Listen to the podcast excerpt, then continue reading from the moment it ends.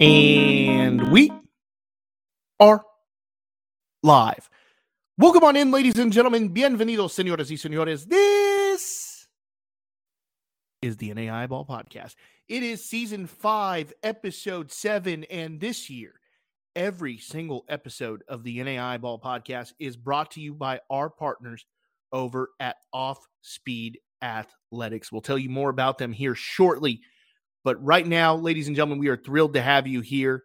I'm your host, as always, Robbie Gutierrez at RobG1063 on Twitter. We will bring in the foremost authority on NAI baseball, Mr. Cody Butler, in just a moment. Let's kind of run down, though, what we have for you in this show. We're going to kick things off just as we do every single week with our shout outs and mentions. We're going to do a week in review. It's 10 to Lewiston time once again, the third edition of 10 to Lewiston which is my power rankings for the 10, what I believe to be the 10 best teams in the nation. We're also going to do a quick little look at the current Bo-Chip rankings as well. We talk with Southeastern left handed ace Rob Adams. We're going to go over the NAI ball hitter, pitcher, and team of the week brought to you by Pitch Pro.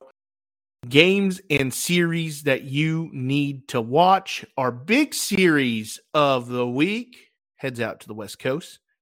And then we've got quick pick We'll tell you about how we did last week and what we've got coming up this week as well. Before we get into the show, I want to tell you about our sponsor and our friends over at Offspeed Athletics. And when it comes to building the brand, no one does it better than our friends at Offspeed Athletics. Offspeed Athletics will set you up with that high quality sublimated uniform and apparel for your youth, high school, collegiate team, whatever kind of team that you need Offspeed Athletics can help you at every single level for not just your uniform needs with jerseys and pants, but practice shirts, short sleeve hoodies, whatever you need.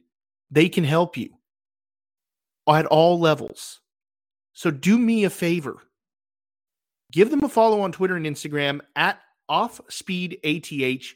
That's at Offspeed ATH. And then take a moment when you can to visit their work and check them out on their website. That's www.offspeedathletics.com. www.offspeedathletics.com. Support the people who support us, support the people who support the show.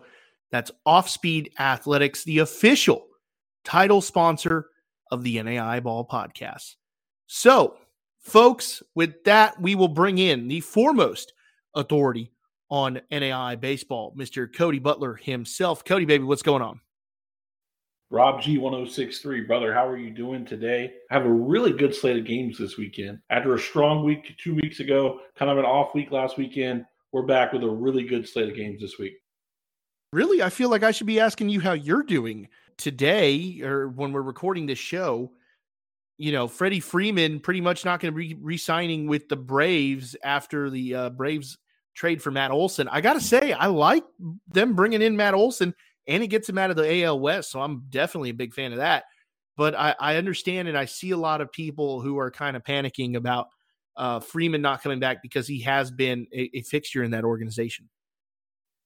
Yeah, there's going to be a lot of panic because Freeman is like the face of the Braves. But Matt Olson, a Gwinnett product, you know me, Gwinnett guy, Parkview High School grad, two time state champion here at Parkview in Gwinnett County, uh, coming back home to Georgia. I'm a big Matt Olson guy. Absolutely destroyed a ball in state championship at a home game against Brookwood in the state title.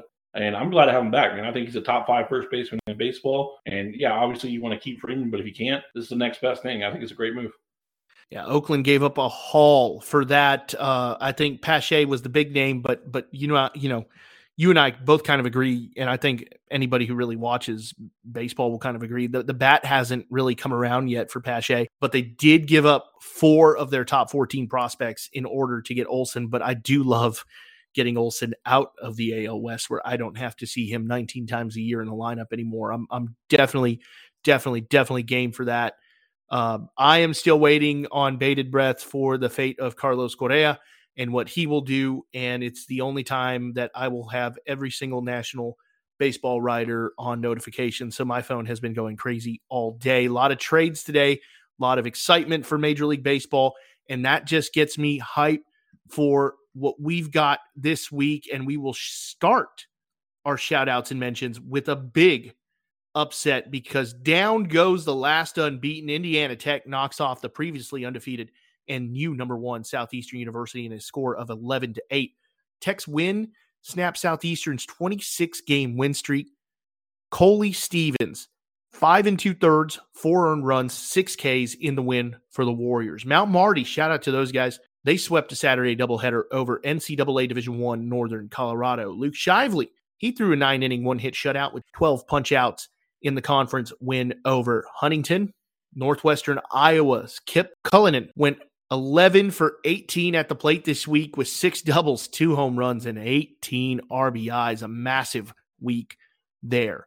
It was upset weekend in the Mid South Conference. Cody Cumberland, Tennessee won the series over number 17 Cumberlands two games to one, and then Thomas More won their series over number 22 Freed Hardeman two games to one. Brett Vasquez of Our Lady of the Lake set a program record with 15 punch outs in the conference win over Louisiana Christian. Congratulations to Brett on that. British Columbia's Ty Penner homered in five straight games. He was 16 for 25, five home runs, 15 RBIs this week. Robin Fernandez crushed it this week, 13 for 22 with five extra base hits, 13 RBIs, two stolen bases. He had a five for five game with two home runs, seven RBIs against Concordia Ann Arbor.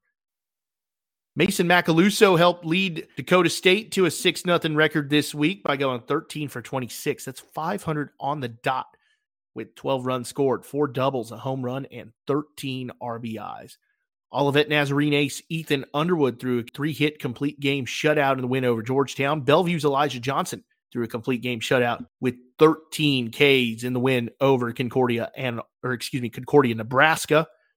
Brewton-Parker out of Georgia won the SSAC series over number 12, Middle Georgia State, two games to one. Midland's Chase Reynolds went 13 for 24 at the plate with five doubles and 10 RBIs.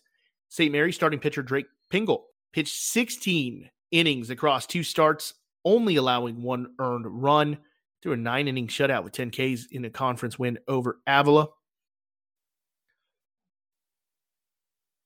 Southeastern University's Abdel Guadalupe went 15 for 25 with five home runs on spring break. He's a new SE, SEU all time home run king with 39 bombs. And then Concordia, Nebraska went yard 14 times just on Thursday, 22 for the week the offense definitely traveled from Nebraska with CUNE.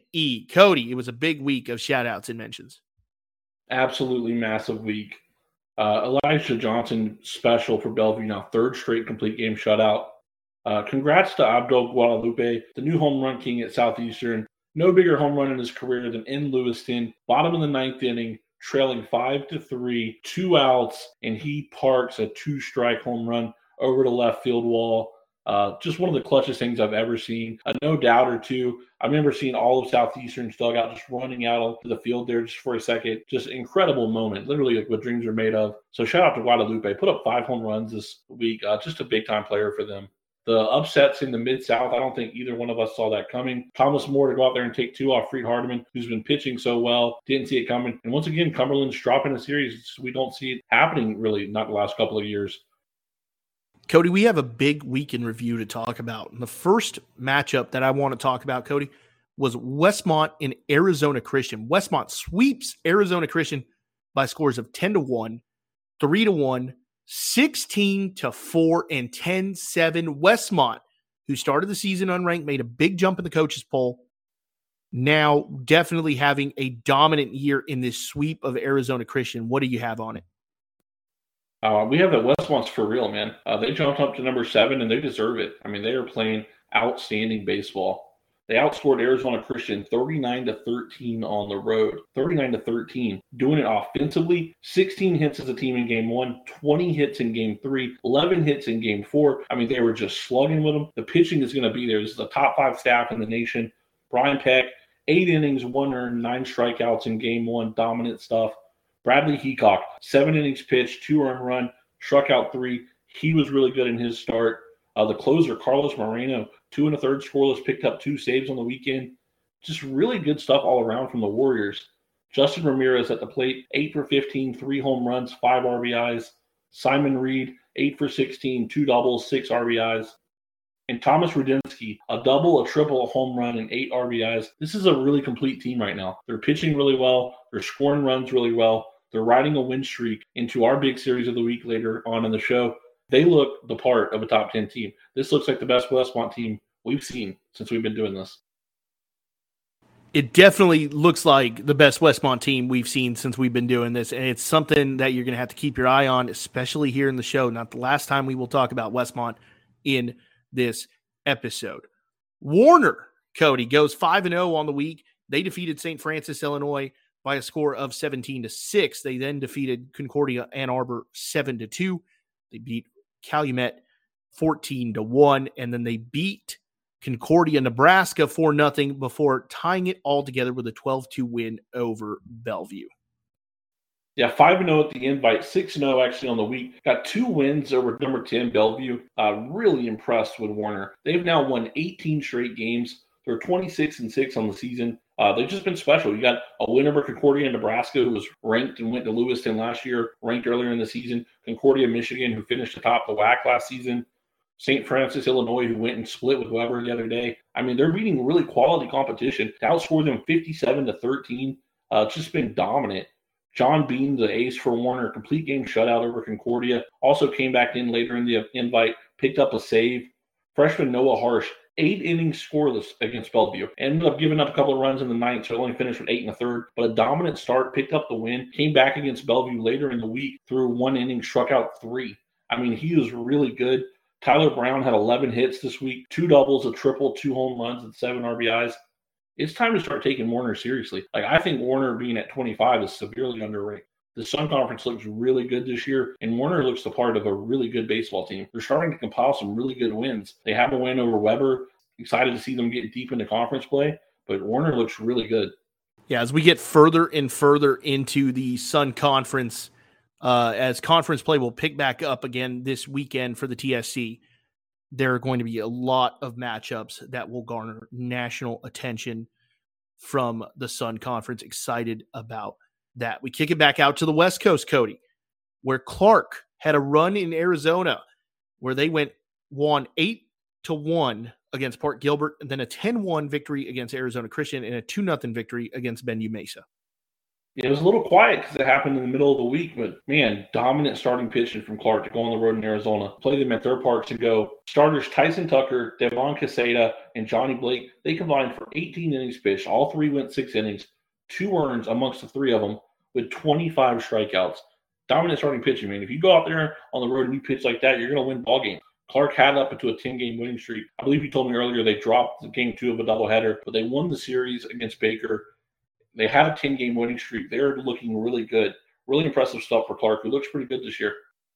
They would, in fact, drop the second game of that doubleheader to Baker, which takes place today when we are recording this, but really a great run there from Clark. And then, Cody, last but not least, our big series of the week last week Georgia Gwinnett, Webber International, they split the series. We did not get a game three due to rain, but game number one went 10 6 to GGC. Game number two went one nothing to Webber. and there are two kind of deciding factors that I really think turned the tide in this, Cody. But I think in game one there was a deciding factor with Webber's on on defense, and then Webber again on defense in game number two was a deciding factor in the series. Yeah, I mean, I think you could say Webber cost themselves with defense in game one. GGC trailed 62 late, cost the error. Pitcher sells the ball over to third baseman's head. Couple of runs scored ends up being the downfall. GGC ties it up at the ninth. They play 12 innings. The Grizzlies win 10 to 6. Uh, Alisea Brooks had a huge bases clearing double for the Grizzlies, and that it was able to give them the win. Gage Williams in relief for Gwinnett, four innings, no runs, five strikeouts. I told you before, I'm really high on Gage Williams. He was really good last year as a freshman, really good this year as a sophomore, has the velo in the low 90s. Uh, really impressed with him. He's a strike thrower. I like him. He's a really good talent. Game two, speaking of really good talents, Freshman starting pitcher Dylan Martin. What a job he did against Gwinnett. Nine innings, no runs, 12 strikeouts. Held him to seven hits across nine innings. Complete game shutout to go out there and win a one nothing duel. Gwinnett's Tuck Tucker pitched like an ace. He looked like the guy that he was hyped up to be coming into this year. Gwinnett's starter went seven innings, no runs, 12 strikeouts. But unfortunately, you got a 0-0 game in the eighth inning. GGC has a couple of errors. A couple guys get on. Angel Diaz, two out game winning RBI single in the bottom of the eighth gives them the one nothing cushion. Martin goes out there, went out there on 148 pitches, pitched 148 pitches, went out there in the ninth inning, said, "Nope, I'm finishing it. This is my job," and he got it done. What a special performance from Dylan Martin, the freshman. Really, a great performance from Dylan Martin, and we will talk more about him as well later in the show. But Cody, really a successful week of week in review and a successful week for a lot of teams. A lot of teams starting to stand out nationally. And that brings me to my next point, Cody, is in the top 25. I thought, you know, we had a new top 25 last week. Uh, it came out when the show came out, so we didn't have it on the show. I just thought it was a really well done top 25. But one of the things I really want to focus on and go over with you is that this week a brand new bow chip came out and really – just kind of reiterate to the audience bow chip is the way that we are going to decide who are the at large teams. That is what the committee is going to use to, you know, as one of the bigger factors in seeding. I, I can't cannot stress this enough. The top 25 in so many ways and and I would say, you know, I would hope 97% of coaches know it, and there there might be somebody out there who doesn't. But the top 25 is irrelevant in in so many ways to where your ranking actually matters in in where coaches are, are or where the committee is going to place you in the postseason. Like it, it just does not matter. Your bow chip is what's used a little bit heavy, uh, a lot more heavy, I should say. But bow chip not being perfect in a lot of ways that we, we've heard a lot of complaints about it. But Tennessee Wesleyan was number one in the bow chip that was released on March 14th. Oklahoma City 2, Shreveport 3, Westmont 4, Southeastern 5, LC State 6, St. Thomas 7, Science and Arts 8, McPherson 9, Ottawa, Kansas 10. Cody, I think bow chip definitely is going to be a big factor in at large bid process when the season is over. And I think the boat chip right now is doing a really good job of showing you the best teams in the country. Not necessarily in order, not necessarily one through 10, but when you look at those 10 teams in the top 10 of the boat chip, we can all agree those are really good teams. They're really good teams, and they have one thing in common they've tested themselves. All 10 of these teams have really tested themselves, got out to really great starts of the year. I mean, you look at Tennessee Wesleyan, they're on a 21 game winning streak. LC State, 21 game winning streak. Oklahoma City, they've won 18 in a row. Shreveport, they've won 12 in a row if you're winning, you're winning against good competition, you're going to be high up in this ranking. And I think it reflects that this week. But you look at a team like Ottawa, who won the series this week over Friends, won the series last week over Oklahoma Wesleyan. They snuck in the top 10 of bow chip. You look at McPherson, a team that went to the Cajun Collision, challenged themselves. They're in the top 10 of bow chip because they played a really good schedule. Uh, Science and Arts, same thing. They went to the Cajun, they played a good schedule, and they're being rewarded for it here. St. Thomas, they went up to the Southeast Rumble. They played teams like Tennessee Wesleyan. They played Faulkner. They're in the top 10. Yeah, man, and and really, it it also one of the more interesting things is you have teams like Webber International and Vanguard, two teams who are uh, well inside of the top fifteen, rated twenty, tied for twenty sixth at this, and then you have a team like uh, Hope International, who's you know also sixteenth in the nation, you know rated thirty eighth. Keiser, who's number twenty in the nation, is rated forty third. So a lot goes into the bow chip. Again, we you know, we don't really know the exact formula, but we do know it's who you play, your result, and and their results as well but you know there's no different weight it, everything kind of weighs the same and i think that's what coaches kind of have a complaint with uh it is is that you know playing team a instead of you know playing team a weighs the same as playing team b but team A is 5 and 18 and team B is is 11 and 2 and that's not really it it doesn't average out it doesn't equal out. So that's one of the things to keep in mind when you're looking at bow chip. Uh, but it's just you know really I think you and I have it on good authority that it's it's the one of the bigger factors much bigger than top 25 in how teams get seeded but that brings us Cody to the third edition of 10 to Lewiston. So let's go ahead and kick this off by saying there are no new teams in this poll, but we do have some movement. At 25 and 5, the number 10 team in 10 to Lewiston, which is my power rankings by Robbie Gutierrez at RobG1063, is Vanguard. The number nine team in 10 to Lewiston at 20 and 5 is St. Thomas University. Number eight is Central Methodist. They're 14 and three entering today. That has really gone up. Robbie Mercedes had a big day today, Cody. Uh, but I'm not going to punish Central Methodist for being basically weather delayed until Monday. That that's just not going to happen. They're currently, if we take away, you know, if we take add in those two games, they're 16 and three, and those offensive numbers have probably shot up. Westmont is the number seven team. They are 26 and two. Georgia Gwinnett slides back to six. They are 19 and four. Oklahoma City moves up to five at 20 and one. LSU Shreveport 23 and 3 they are excuse me 23 and 2 they are the number 4 team in 10 to Lewiston LCSC will stay at 3 at 27 and 1 Tennessee Wesleyan will stay at 2 at 25 and 1 entering today they have some wins to show as well that have likely boosted up some things and then Southeastern stays number 1 26 and 1 Cody, not the most exciting 10 to Lewiston. We didn't have any major dramatic shifts like in the second one. Uh, those are the 10 teams. We've shuffled them around. I would still say Hope International on the outside looking in at number 11 for the second week in a row. But this is their week to kind of show we are supposed to be in that uh, 10 to Lewiston ranking. We are one of the 10 best teams in the nation. And that would be the big thing for, for HIU uh, because I know that they they want they consider themselves as one of the best ten teams in the nation. Yeah, Hope International has been harping on us about getting inside of that top ten. They want to be ranked higher in the NAI coaches poll. They want to be ranked higher in the ten to Lewiston rankings. They'll have their opportunity. They're riding an 11 game winning streak. They just took care of William Jessup, a really quality team. They won all four. Uh, they're going to go to Westmont and they're going to play a four game set against a team that is 26 and 2. And if you go out there and you get the job against Westmont, they will move into this poll. And I think a lot of this has to do with Hope is a team that has taken care of Westmont lately. They've won eight of the last 10 against Westmont. They beat Westmont in the opening round in Santa Barbara. They feel like they're the program that deserves to have that ranking. And you know what? Every year is different. They're going to have an opportunity to do that this Saturday. Yeah, and that's that's something that you know is is going to be interesting to watch. And and HIU has has not been bashful. Um, I, I believe one of their players uh, called our uh, show Dog Water.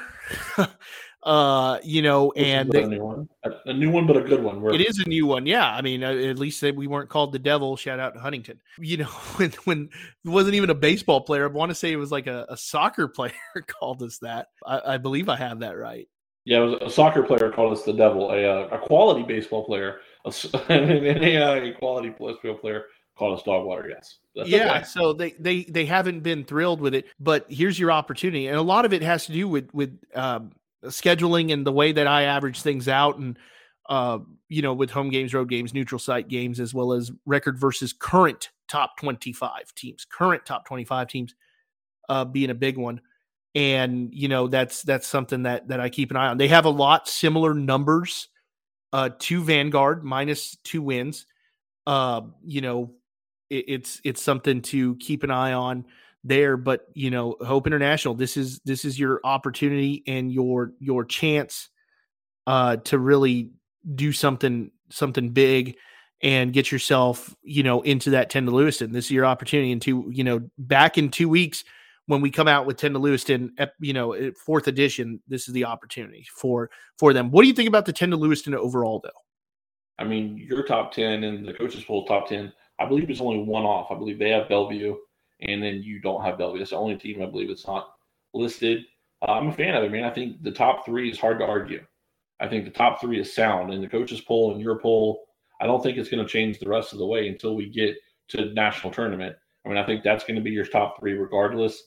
And then four through 10 is kind of like a mix of these teams. St. Thomas has looked really good every weekend except one, except the Ave Maria weekend. That week, they kind of struggled. They lost to Keiser too, but they've tested themselves and they proved to be a top 10 team. Uh, Gwinnett playing Webber. I think Gwinnett falling back. They dropped the game to Webber. Could have dropped both of those games to Webber. Would would really like to see that game three play out. Really wanted to see Gwinnett against Webber one more time because that was shaping up to be a really good series. I think Webber's a team, if they continue to play well, that might flirt with your top 10 one day. I think Webber is a really good ball club. Uh, Lewis Clark State, I think they're just going to win out the rest of the way. I mean, they're going to drop a game or two because it's baseball, but they won't drop more than two. Shreveport, to me, I don't know if they'll drop many, man. They look the part of an elite baseball team, and they are by far the best team in their conference. We give LC a lot of rave for that because they're so much better than everyone in their conference. I think we can say this year comfortably, Shreveport is by far the best team in their conference, by Yeah. far. Yeah. And so, I mean, will they drop a game or two? Yes, it's possible. It is possible. But is it likely? No. And I think we're going to find out this weekend is Oklahoma City far and away the best team in their conference because they play USAO this weekend. And that's an interesting matchup because USAO has not looked very good offensively this year. And they're not scoring a ton of runs. And you're playing against an Oklahoma City team that is pitching extremely well, pitching just as well as you, but scoring way more runs. You look at what USAO and Southwestern Christian, and then you look at what Oklahoma City just did to Southwestern Christian, it looks a little different. So I'm really looking forward to that series. Now you can't always do that ABC math, but what a weekend this is for Oklahoma City. Because me and you talked about this off air. If you're Oklahoma City, you get past USAO here without a hiccup. You're what do you have left? You're smooth sailing, man. I mean, you're smooth sailing into this national tournament. Uh, they will have played the toughest part of their schedule. You look at Southeastern; they're about to play their toughest part of the schedule. They still have to play Webber. They got to play Keiser. They got to play St. Thomas. And St. Thomas has a tough part of their schedule. They got to do the grind of the Sun Conference as well. But some of these teams, GGC, you have two weekends left, man. GGC's got to play Tennessee Wesleyan and Faulkner next Saturday. And then a week after that, they play Cumberlands and Point Park. And then you're smooth sailing. Uh, Westmont, they're about to clear their tough schedule. You get Vanguard at the end of the year. Westmont and Vanguard, those two teams, they're going to meet each other at the end of the year. And that could really determine who's going to finish what in the GSAC regular season. But I'm really looking forward to this down the stretch, man. I think some of these teams are going to smooth sail the rest of the way and they're going to stay in your top 10. And then I think there's some room for error. I think some of these teams could fall out. And yes, I do want to give a shout out to Robbie Merced of Central Methodist because he had four home runs today, and that is honestly disgusting. So good job for him. Yeah, no, I, you know the one thing that I really want to say is is I do reward consistency, and I think my top five teams have been the most you know five of the most consistent teams uh, throughout the season. I think the one team that has been really consistent and has an opportunity to move up even further is Westmont. They are 26 and 2. They have an opportunity against HIU. Um, you know, but they went from being unranked and, and really in in so many aspects, you know, we didn't know what to expect from them in a lot of ways. Unranked, uh, kind of back of the mind team, and they just showed up and bursted on the scene. They have an absolute opportunity to do some major damage this week. And then you know, but SEU, you know, and I can already hear somebody say, "Oh, well, they lost to an unranked team." That was their seventh game in five days. You know, I do not blame them for for losing that. Uh, Tennessee Wesleyan has done everything we we need from them, everything we expect from them. They have reloaded and they are consistent. Again, those seven new bats in the lineup have continued to to do exactly what you expect Tennessee Wesleyan to do year in year out.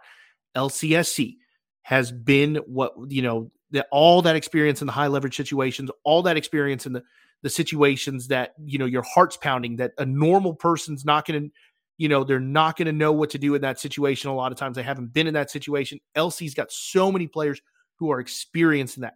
The last two weekends have been kind of shaky and if they start dropping games cody they're going to move back at least in this poll. Maybe not in the coaches poll but they're going to move back at least in this because they really shouldn't they really shouldn't. Shreveport's been consistent. They've had some times where you're kind of like, oh, what in the world? Uh, you know, in, in games they've in one of the games they've lost at least. You know, I, I wasn't sure what happened there against Texarkana, uh, but I know several people have told me Texarkana will, if you don't execute, will jump up and bite you. And you know what? There are teams in the Red River that if you don't execute, will jump up and bite you. But they went on the road this weekend to Victoria. They had to play a Saturday Sunday series. They had to wait for their series to start. And you know what? They got the job done and they did it handedly. OCU, consistency, consistency, consistency, even in the face of adversity that they are going through. And starting pitching has not been there. You know, starting pitching, you can say, oh, well, 439, that's a the you know the worst ERA on this list. And you know what? It's the best they've had in the last couple of years. And Oklahoma City, without their starting pitchers, the last two weekends have been fantastic. This is the big test for them this weekend, the matchup with Science and Arts. Uh, GGC, I really wish I would have seen that third game. They had that was their biggest quality win of the season was against Webber. They have an opportunity to move up big time in this you know, just overall in I think in not just in my poll, but in a lot of people's minds with what they've got this weekend and next weekend. Westmont continue to be consistent. You've got a huge one with HIU, Central Methodist. They do what we expect them to do. They've yeah, they've kind of floundered in spots, uh, losing to teams that last year you would have looked at and been like, oh, they, they wouldn't have lost to that team.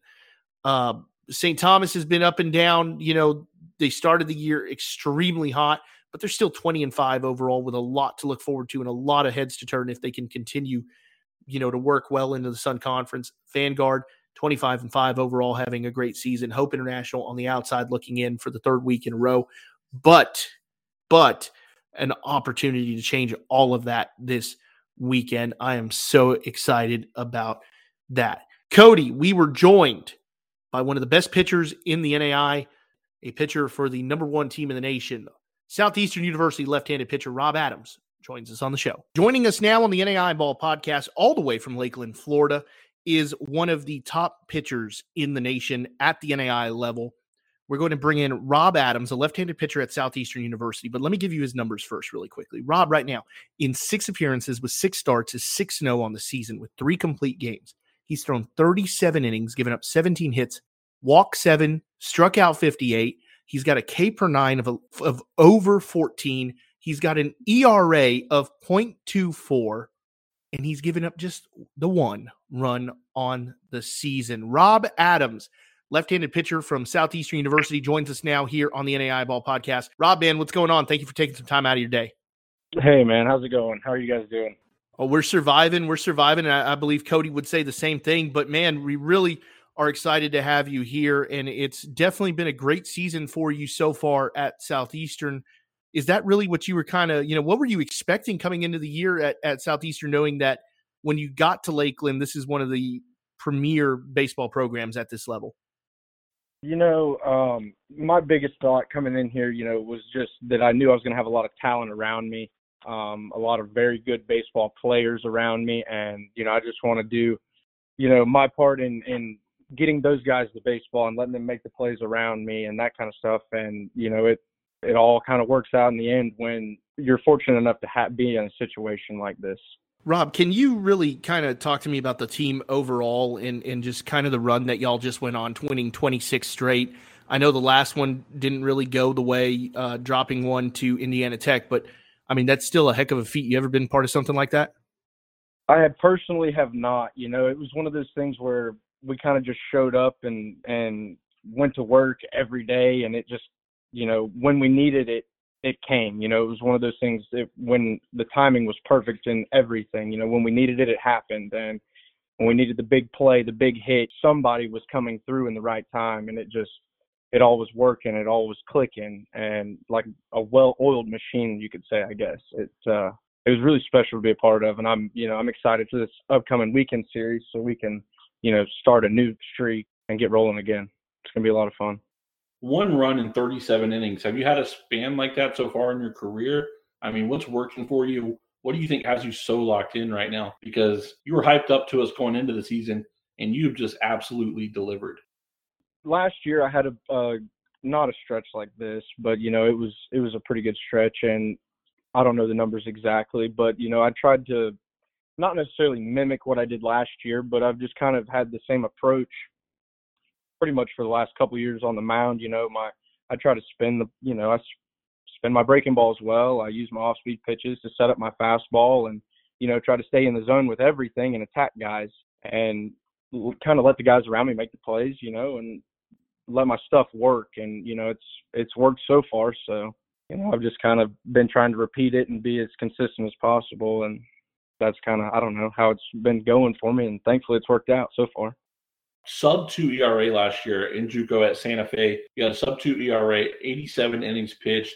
I believe your last start at the JUCO level, you threw a no hitter in the state tournament. Talk to us about last season at Santa Fe and just and talk to us about that special moment throwing a no hitter. Well, last year was just a special year in general. I mean, we had a really good group of guys that came in, and you know we gelled really well. Everybody got along. You know, everybody kind of knew their role. It was one of those teams like we knew we we had a chance to kind of go and do something special and unfortunately we came up a game short you know we still made a good run at it like you said the no hitter was to get us to the state championship. It was it was special. I mean, I'd never really done anything quite like that before. It was I don't know how to really explain it. It was one of those things, you know, a once in a lifetime thing would be a good way to describe it, but I don't want to say that because, you know, hopefully I could do something like that again maybe in my career. But it was uh it was a special moment. I think the best part about it though was that it was on Mother's Day. And I remember after that like sitting in the dugout like with the last three outs to go, I was like, Man, I got to do this. You know, my mom was there and I was like, just get the last three outs and, you know, go hug her after the game and tell her thank you for everything. You know, it was it was a really special moment, a special day, you know. I don't know how to really ex- describe it except for that. Rob, you know, talking about y- your mom and all that, you're pretty close to home. Uh, you know, being a guy from Arcadia, I've actually been through Arcadia when I lived in West Palm. Uh, drove through it on my way to St. Petersburg to watch the Astros play in Tampa. But you know, Lakeland not that far. I mean, I don't want to say you're local, but you're pretty close to home. What does it mean to stay home, or pr- at least close to home for you? You know, it's it's really good. I like I like it. You know, um, Lakeland's a, a great place, a great town. You know, being close to home, it's nice. You know, on a free weekend, you can go home see the family. You know, or my little brother's playing at a at South Florida State in Avon Park, and I, you know, on an off weekend this past weekend, I got to go watch him throw. You know, against um, the team that his that they played this weekend, and it was really good. You know, to, to be able to go and do that where you know, if I wasn't close, then I wouldn't have those opportunities, you know, and it's really nice. So, Rob, you've actually had the fortune of outside of the occasion. I don't think you've pitched on the road this year. You've been able to pitch at home pretty soon. Are you looking forward to actually traveling on the road in the Sun Conference, pitching on the road against some of these high quality teams? Oh yeah, definitely. I if there's a any kind of pressure you could put on me, I'm I'm here for it. I love the pressure. I love being on the road and in somebody else's element, you know, where they could possibly have an advantage. I love all of those situations, and I am almost positive that 99% of our team, 100% of our team is as well. And I'm just really excited to get on the road and start these conference games, get these series going, and you know, see what everybody's made of.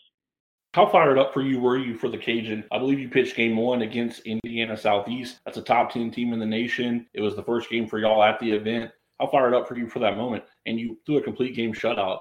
Uh, you were absolutely special that day. Complete game shutout with 12 strikeouts over a top 10 team. IUS now fell back in the poll, but they're still top 20 club coming off a trip to Lewiston. What a big time performance for you.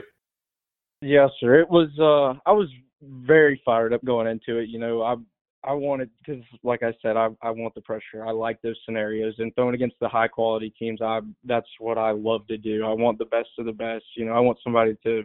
I just want to test my stuff. You know, I want to test myself against those better teams, and you know, and that was. I thought, you know, they were a pretty good test, and my stuff worked very well for me that day. And my approach going into that day it worked perfectly. You know, exactly how we worked on it, and everything worked out and you know that's kind of the same thing i'm going to try to stay rolling with and going into these conference games and hopefully you know it's the same outcome. Rob you talked a lot about you know uh, enjoying the pressure and wanting the ball in that moment. Uh, what do you really do for yourself in those moments where whether it's the start of the game or a high leverage situation that obviously you've got the experience in those high leverage situations by playing you know in juco for for major uh, you know, throwing a no hitter to get to the state title game, everything like that. What do you do in those high leverage situations, those pressure moments? Is it like a controlled breathing? You know, really what gets you through and, and makes you power through them?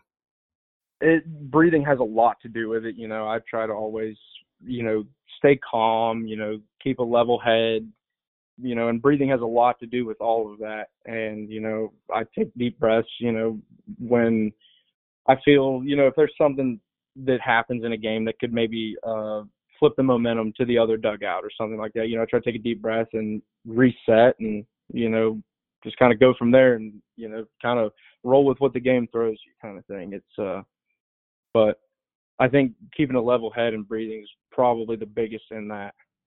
Rob, do you have a favorite pitcher? Do you have someone that you like to watch, emulate your game after? Is there someone that you've grown up watching that you love? Like, talk to us about your favorite pitcher by far my favorite is Tom Glavine, and the reason I say that is just because I he lived in the big leagues for a long time, not overpowering anybody. He just he knew how to pitch. He let his stuff work. He let his stuff get guys out, and you know he would let the hitter get themselves out with his stuff. He just he knew how to pitch, and that's kind of what I've tried to mimic my stuff off of. Not that I'm as good as he was or anything like that, but um, you know, I just try to let my stuff get the guys. I try to miss barrels. That's something I like to say a lot, and that's kind of how I what I fix my approach off of on the mound is just to miss barrels because if you're missing barrels, then more than likely guys are getting out. You know, every now and then you'll have that mishit baseball that you know falls or you know squirts through, but majority of the time those mishit baseballs are to somebody and they're outs. You know. I mean, you're missing barrels, you're missing bats. You have 58 punch outs in 37 innings. I mean, you've only given one run the entire season. Uh, it's really a special season, man. Uh, last question I got for you before I let you go to Robbie. What was your goal as a team coming into the season? Obviously, that's a program that lives in Lewiston. Have y'all do y'all talk about Lewiston? Is it something that's brought up there in Southeastern? What have you heard about it, and are you looking forward to get out there and pitching in the World Series? We don't really talk about Lewiston. I mean, we we set goals as a team you know, as an on an offensive side and, you know, as a pitching staff, defensive side, um, for what we wanted to accomplish this year. And of course, I mean, the main goal is to win a ring, you know, win the national championship and go to Lewiston and, and play our best baseball there. You know, that's the goal. But um, we don't talk about it. You know, I mean, we play day by day, game by, you know, game to game. We're, we're focused on the one that's in front of us, you know, and right now that's game one on Friday and you know that's what we're working towards right now. And once game one on Friday is over, then we'll worry about game two. And then, you know, it's just it's a game by game mentality here, and I think that's what's so great about it because you know we don't put the pressure on ourselves in by thinking into the future or anything like that. We just focus on what's at hand and handle that. Rob, last question for you. What's it like to play for that staff over over at Southeastern that's really done an incredible job there since they took over? It's um it's unlike anything I've ever experienced before. You know, I've never been a part of a, a team with a coaching staff like this. You know, every every guy's great here. You know, they all have their own aspects that they focus on and they all do a great job at that. And I think that's why, you know, as a program as a whole, you know, it it reflects positively, you know, in multiple aspects. Um just because these guys are really good at what they do and I think that's why this program is the way it is. Well, man, we definitely want to thank you for taking some time out of your day to talk to us. Our guest has been Rob Adams, left handed pitcher at Southeastern University, who is having an absolutely incredible season, one of the best in the nation at this level and in all of small college baseball, if not possibly even college baseball with the numbers he's throwing up. Rob, man, thank you for taking some time out of your day and joining us here on the NAIA Ball podcast. Yes, sir. Thank you guys for having me. It's been my pleasure. Cody, Rob Adams was our guest on this week's show, man, and he was absolutely fantastic. I mean, really personable guy. Really well spoken young man. Uh, fantastic interview. Love the shout out to his mom there on Mother's Day, getting the no no. And I'm going to go on record and say it right here, Robbie. I believe Rob Adams will throw a no hitter this season for Whoa. Southeastern. I'm expecting him to throw. I would be more surprised if he doesn't, to be honest with you. I think he's going to throw a no hitter. I feel really good about it. I feel really, really good about it. He's an incredible pitcher. I uh, can't say it enough, folks. He's given up one run in 37 innings, not earned run, one run in 37 innings. I mean, that's hard to do. I mean, you need your teammates to play well. You need everyone around you to play well. You have to pitch well. You have to locate well. And uh, he's just constantly doing it. Um, like we said before, uh, our pitcher of the year award, he is the front runner right now for sure. He, he really is. He really is. And we're going to go over midseason awards, you know, here probably at the end of the month. And uh, that is something that that is going to get a lot of discussion is he is the front runner for for pitcher of the year halfway through the season. So I, I'm definitely been impressed with him on the mound, and even more now, just more so impressed with him after talking with him uh, here on the show. So thank you to Rob Adams and of course Southeastern University's baseball program for allowing him to come on and talk with us. It's time now for the NAIA ball hitter, pitcher, and team of the week. Of course, all of this is sponsored by our new sponsor of the NAIA Ball Podcast Player of the Week Awards in Pitch Pro. which is brought to you by Aeroform Athletics. Pitch Pro is the leading provider of portable mounds for both USSSA baseball and Major League Baseball. These portable mounds are designed for both indoor and outdoor use. Pitch Pro's portable mounds are built for easy storage, come with a 10 year warranty. They aren't made with cheap foams, they don't move, they're super lightweight. Check them out right now for yourself on Twitter. You can find them at Aeroform Athletic. That's Aeroform A T H L T I C on Twitter. And then you can check it out on Instagram as well at Aeroform Athletic. And when you're done with that, check out their website at www.aeroformathletics.com. That's www.aeroformathletics.com. Pitch Pro is the platform provider for the Major League Baseball home run derby that you, Cody, watch every year, that I watch, that everybody pretty much listening to this watches as well. So give them a follow and support the people who support this show.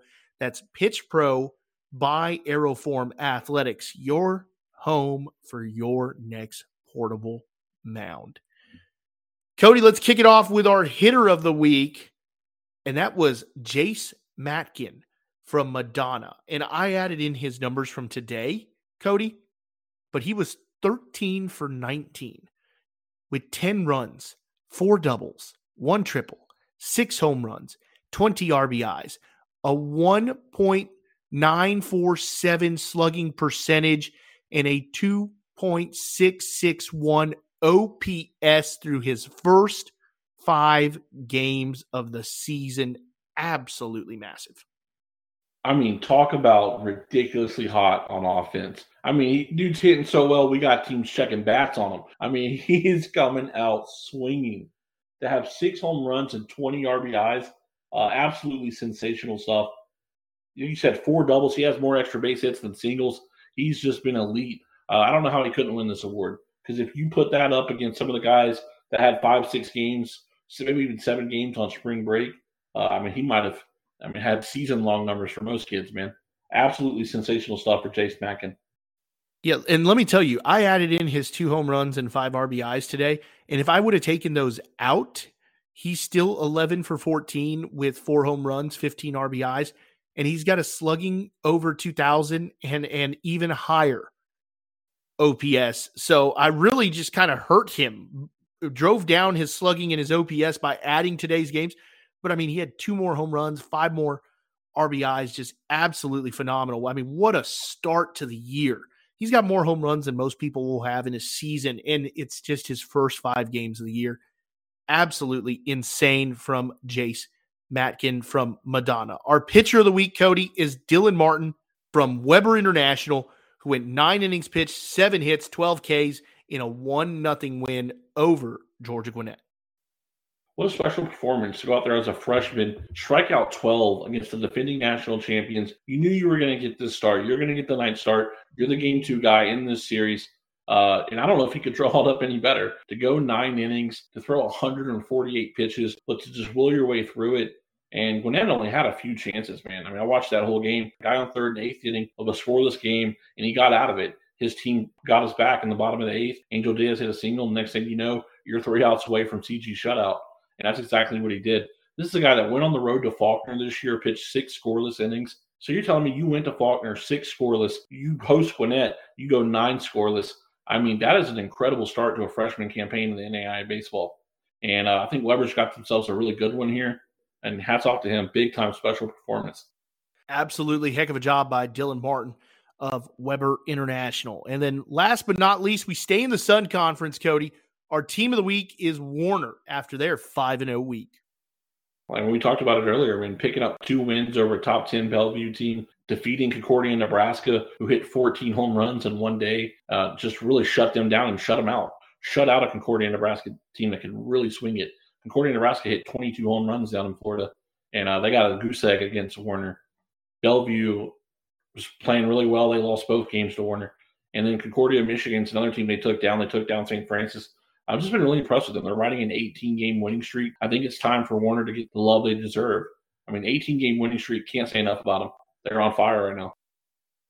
Man, they they really, really are just really impressed with Warner and the way that they've really started this season and the way that things have gone for them. So, congratulations to our NAIA ball hitter of the week in Jace Matkin, Adam Madonna, our NAIA ball pitcher of the week in Dylan Martin, in our NAIA ball team of the week in Warner. All of this, again, brought to you by Pitch Pro and their parent company, Aeroform Athletics. So, thank you to them for sponsoring this award and all three of these awards. And congratulations to all three of these, well, the two players and the team in Warner for much deserved success. Cody, weekend games and series to watch. Let's kick this off quickly here.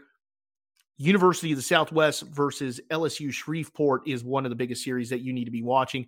USW having a great season. Vanguard versus Arizona Christian. St. Thomas takes on Keiser.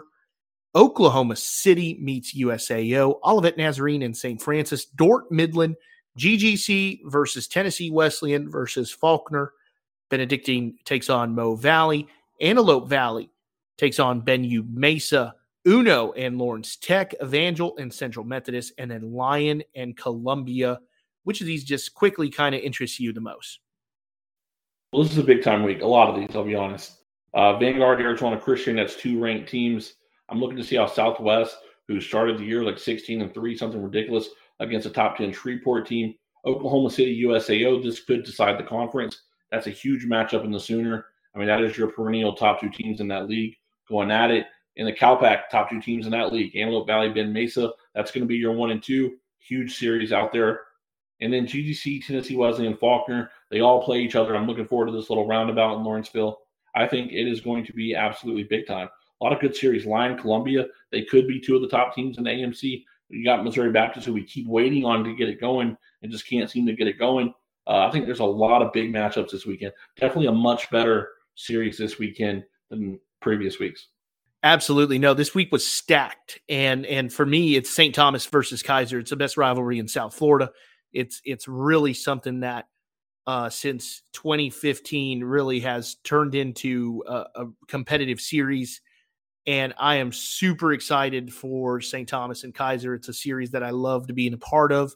It's a series that I love, you know, uh, watching and and feeling, you know, the just the absolute passion between both of those teams, and uh, you know, it, it's just one that really is incredible. If you've never checked it out, it is something to check out because there are just I mean, it's a fire, and and it's it's it's really a fire between both teams and wanting to win, and it's knowing that you're playing what traditionally the last couple of years has been a top three team in the best conference at this level in the nation, uh, and you're battling for position, and you know that the results of this these the series matter down the road. Uh, and it'll set you up and it'll look good if you need those games to get in to the national tournament, it'll help you big time. So that's what I'm going to be looking forward to. But Cody, our big series of the week heads out west. It is Westmont. It is Hope International. It is the big series of the week. Absolutely ecstatic for it. All of this, of course, brought to you by Offspeed Athletics. And let's check it out here. HIU Cody is 23 and 5. They're 11 and 1 in GSAC play. They're hitting 341 as a team with a 336 team ERA. Dimitri Colaccio, 45 hits, a 446 average, 10 doubles, a home run, 27 RBIs. He's having a great year. Hector Garcia, man, we have talked about him a ton. That's another guy that is absolutely in, you know, the running for National Pitcher of the Year so far through the season. He's 5 and 0, two complete games, 32 and a third innings pitch, 56 punch outs, 15.59 K per 9 and a 167 ERA. And then for Westmont, they are 26 and 2, 15 and 1 overall in GSAC play. They're hitting 316 as a team with a 319 team ERA. Simon Reed, what a year he's having. 476 average, 49 hits, six home runs, 35 RBIs. Then Bradley Heacock, 41 innings pitched, three walks, 31 punch outs, and a 285 ERA. Cody, this is the biggest series this weekend in a weekend featuring so many stacked series, so many series with conference implications. Absolutely massive series. And I feel like it's the biggest series for one individual team. And that's for Hope International. Hope International feels they're not getting the respect they deserve. And this is exactly how they go about it. Hope right now is riding an 11 game winning streak. Westmont's riding a nine game winning streak. Hope owns the overall series 16 to 11, but it's actually been all Hope lately. Hope has won eight of the last 10, and seven of the last nine came last year. So Hope International, these teams played nine times last year. Due to COVID, they played eight in the regular season and one time in an opening round. Uh, Hope International went six and two in the regular season, including an early four game sweep over Westmont in March. So in this March series last year, Hope came out there and swept them. And later down the year, they split two to two. But when it counted in the opening round, Hope beat them ten to five. So Hope is seven and two against them last year. They definitely feel they're not being ranked high enough. They feel they're being disrespected because this is a team that they were better than last year. But I think that we see it all the time. Just because of how you were last year doesn't mean you're that good this year especially at the NAIA level, there's so much turnover. I think this is going to be a really good weekend for them, though. And if they want to prove that they're the best team in the GSAC, I think this is the best way to do it. Westmont's coming in 26 and 2. They're number seven in the country. They're getting all the love. They're rated as the number one team in the GSAC, not just by me and you, which we do feel they are the top team in the GSAC, but also by the NAIA coaches poll. The coaches poll has them number one. The conference ratings has them number one. I think this is just a huge opportunity for Hope International for a team that seems to have a chip on their block a little bit, seems to be a little, they feel a little disrespected to come out here and make a case. 100% agree. I mean, again, there's been no team that's been more vocal about feeling disrespected this season than Hope International. Again, it, it's not the first time that a team player coach has come into our DMs, you know, crying about something. They they get upset. You know, it's not the first time they feel disrespected. This is the biggest weekend for them um, you know, this is your opportunity to really show it and your opportunity to go out and get it. So I'm really invested in this series. I'm really looking forward to what happens in this series overall out in California. And uh, you know, it's it's one of those things that that is going to be big time to watch, man. That I'm super excited about overall and and really I, I just think that this is probably cody i mean this might be the best weekend we've had overall with with the most stacked series it's definitely the weekend that has the most on the line because everything's in conference play now. We had some really good weekends in February, March where it's non-conference. Doesn't really matter, but there are some huge conference series this weekend. It is absolutely stacked, and it starts here at the big series of the week: Hope International and Westmont. Two teams that we feel comfortable are two of the top 13, 14, 15 best teams in the country hands down. It's really we don't know where Hope is because of their schedule, but yep. Hope is a team that played in an opening round final last year. They've been playing in opening round finals before. This is a team that went to Lewiston in 2017, so they're definitely a really quality program. We're not doubting that at all. We're not doubting that they're a top 15 team in the nation. I mean, I think if Robbie, you did a 10 to Lewiston, they would be your 11th team, correct? I mean, so Robbie has you as 11th in the country. It's yeah. really not a disrespect to you at all. Um, we're just really looking forward to this one, and we'll give our picks in just a minute. Absolutely, man. And, and I don't have yours. I have Connor's and I have mine. But the theme for this week's quick pick is all series that have plenty on the line. The series will be St. Thomas versus Keiser, the best rivalry in South Florida. We go out to the CalPAC. It'll be Antelope Valley, Ben BenU Mesa. Then, then back to the AMC, Lyon versus Columbia, the Sooner Athletic Conference, Oklahoma City, USAO, the Red River, Southwest trying to stay up there in the standings. They will take on LSU Shreveport. And then finally, our big series of the week Westmont versus Hope International. So, Cody, let's kick things off with St. Thomas versus Keiser. Connor took Keiser. I'm a Keiser product uh, guy as well. I was a, you know, went to there for a year and uh, coached there as well. So I'm I'm going to take Keiser. A lot of great memories at Keiser. Um, who are you going to take, Cody? I'm taking St. Thomas. They're going to come ready to play. That midweek, Keiser thumped them. Yep. I mean, Keiser went out and thumped them in the midweek. Conference play matters, though. This is where the big boys are going to throw. You're going to see St. Thomas' best arms. You're going to see Keiser's best arms. You're going to see the best lineups possible. Give me St. Thomas. I think they're going to come out here and have a big weekend. You know what? What's unfortunate is is our guy John Leatherman is no longer at uh, St. Thomas, and I don't know if I can still post the the the photo of him when he lost a bet to me, uh, wearing a Keiser cap, uh, which is one of my favorite things. Uh, but still might have to do it just because you know good rivalries never die. Cody, Antelope Valley versus BenU. Connor taking BenU Mesa. I'm going to go with Antelope Valley. Who are you going with? Yeah, I'm going Antelope Valley. They're riding a 13 game winning streak. Uh, they look apart right now. They look better offensively. They're just playing better right now. Uh, Benji Mesa won a series over Embry Riddle this past weekend, but gave up 15 runs in a game, gave up 10 runs in another. Uh, they're just not pitching really well right now. And I like Antelope Valley, a team that can hit really well, and a team that's coming off two pitchers when CG shutout. Uh, Andrew Garcia for Antelope Valley has been really, really good. So give me UAV. I think they're the best team in the conference. Lyon versus Columbia. Connor, of course, taking his alma mater, Columbia. I went with Lyon just because that's who I picked uh, earlier in the year as, uh, or just a few weeks ago, as my uh, automatic qualifier prediction. These are two of the top teams in the conferences. Who do you have? Yeah, I'm going to go with Columbia, actually. Uh, I think Lyon has a chance to come out here and make a statement this weekend. Columbia is a team that won this conference last year, won the regular season, won the tournament. Columbia lost a lot of talent off last year's team, uh, but I think they recruited really well. They're a team that seems to be really good ever since their opening. Uh, give me Columbia. Lyon, good bounce back weekend for Lyon, though, against Fisher.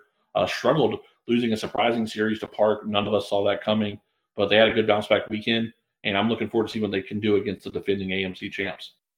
Oklahoma City versus USAO. Both Connor and I taking Oklahoma City. Cody, what do you got? Yeah, I'm taking Oklahoma City. They just look better this year. I mean, Oklahoma City right now is on fire. They're riding an 18 game winning streak. They look impressive on the mound. Like you said, they got Eli Davis back last week. They haven't had some of their top arms for the last couple of weeks. Some of them are transitioning back. Eli Davis went four scoreless last week. I expect him to be an absolute dude for the Stars program. They're hitting extremely well. Uh, give me Oklahoma City. I just think they're the better team this year. University of Southwest versus LSU Shreveport. Are you going to make it an LSU sweep from our show because Connor and I both have Shreveport? Yeah, it's going to be a sweep. I, I like Shreveport in this series. Really impressed with what Southwest has done this year. Came out really, really strong. Uh, but I think Shreveport is just way too talented. Then Shreveport is going to get it done on the mound and offensively. And then last but not least, it is the big series of the week. It is Hope International and Westmont. Connor took Hope. I took Westmont. What do you got? Yeah, I'm taking Westmont. I mean, I think Westmont, we agreed with it. I thought Westmont deserved to be the number one team in the GSAC, and I think that they played extremely well. So you got to give me Westmont. I like them to win this series three to one. Taking a look at what we did last week, Cody, uh, two series that that will not factor into the decisions. Uh, GGC and Webber was a push because they did not play a third game. They split the series. And then when we are recording this show right now, Taylor and Huntington are still playing their series. So that will not factor in either. So that means you went 4 0 last week. Connor went 3 and 1. I went 4 0, which means overall on the season, we are all 6 and 4 overall. So uh, definitely makes things a little bit more interesting. Cody, before we go, any final thoughts on this week's show? Well, I'm glad to bounce back with a 4 0 week. I'll tell you that. After week one, it's hard to be called the foremost authority on NAIA baseball. But I, am just looking forward to the series this week. I think it's a, like I said, St. Thomas Keiser huge. Antelope Valley, Ben Mesa, huge. Oklahoma City, USAO, huge. These are, you know, I'm noticing this. Have you noticed this? These are teams that have all been our big series of the week. These matchups in years past have been big series of the week. Uh, absolutely sensational weekend of baseball. Really looking forward to it. Conference play all over the country. Uh, these GSAC matchups. Don't sleep on Arizona Christian Vanguard. I think Arizona Christian dropping all four to Westmont. If they want to get back in this race, they really need to have a good weekend against Vanguard. I'm really looking forward to that one. That's two really offensive heavy programs. But uh, yeah, I think it's going to be a really great week of NAIA baseball. Yeah, I, I, think it is too. I, I think it's going to be an absolutely stellar week, man, of, of NAIA baseball. I am absolutely thrilled, absolutely excited for it. And I think it is going to be something fantastic for us here at NAIA Ball. So, for that, that'll do it for us here in season five, episode number seven, brought to you by Offspeed Athletics. A huge thank you, as always, to not just our sponsor, but to Connor for all the work that he does, to Cody for all the work that he does on social media. You can follow myself, Robbie Gutierrez, the host of the NAIA Ball podcast, on Twitter at RobG1063. That's at RobG1063. And then, of course, Cody. And just for anything you need with NAIA Ball. All of your new stat scores, information. Nobody at this level does it better than us.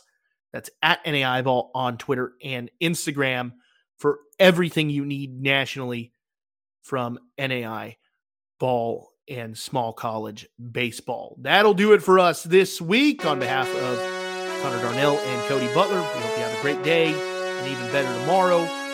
We'll talk to you